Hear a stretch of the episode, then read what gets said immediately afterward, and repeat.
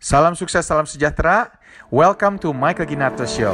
Saya Michael Ginarto dan setiap minggu saya menyajikan kepada Anda orang yang menginspirasi atau pesan yang menginspirasi untuk membantu Anda meraih kesuksesan dalam hidup Anda. Terima kasih untuk waktu Anda. Mari kita mulai.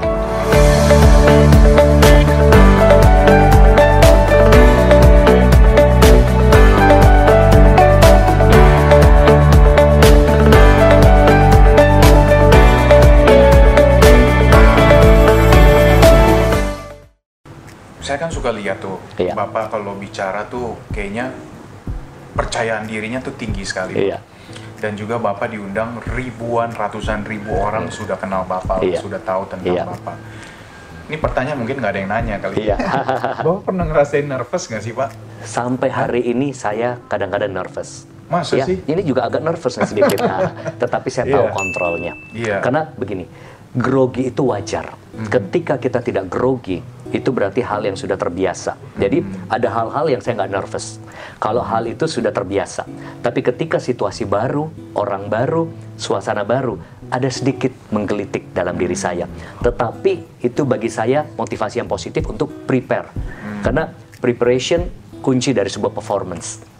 Jadi banyak orang menggampangkan sesuatu, kalau saya tidak. Walaupun hal itu saya sudah biasa, bagi saya preparation membawa saya pada good performance. Nah, tapi saya mau buka rahasia sedikit nih, banyak mungkin yang uh, subscriber juga belum tahu. Banyak orang melihat saya bahwa saya bisa bicara dengan lancar, ya benar. Saya tanpa teks saya bisa uh, berjam-jam berbicara karena memang itu bidang saya, Pak. Tapi dulu sewaktu saya remaja, Pak, sewaktu saya remaja dan belum mengalami titik balik itu, saya itu paling pendiam. Saya itu pemalu dan saya itu orang yang sangat minder karena background keluarga tersebut ya. Dan saya sering dibully karena saya nggak bisa bilang R, cadel. Oh, gitu. Jadi ini banyak orang nggak percaya, Iya. ya, nggak bisa bilang R. Jadi seorang suka tanya, Pak Michael, namamu siapa? Halianto. Apa? Halianto. Eh, bilang namamu yang benar, Haryanto. Terus mereka suka bilang gini, coba bilang ular lari lurus melingkar-lingkar di pagar. Itu bagi saya susah sekali.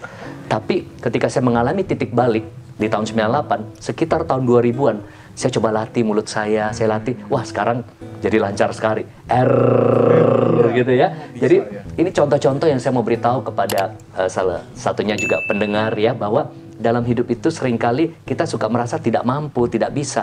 Padahal inner power dalam diri kita itu belum dioptimalkan untuk mengalami terobosan. Ternyata setiap orang bisa mencapai potensi-potensi maksimal dalam dirinya. Hmm, I see. Berarti perasaan minder itu orang bisa lumrah lah, umum. Yes. Pasti orang ngerasa minder dan juga grogi. Iya. Cuman cara nanganinnya itu Harus kita tahu. preparation. preparation dan juga memang selain preparation sebelumnya juga bagaimana uh, mental kita udah dipersiapkan dan skillnya harus mendukung. Kalau kita nggak menguasai skill sesuatu, pasti kita grogi. Untuk bidang-bidang tertentu yang saya nggak kuasai, misalnya disuruh jadi kameramen atau videographer, tentu saya sangat grogi karena bukan bidang yang Bukan bidangnya. saya kuasai. Nah, jadi memang kita harus fokuskan kepada bidang yang kita kuasai, yang bukan bidang kita, kita bisa uh, share kepada orang lain yang melengkapi kita. Benar, wow, luar biasa.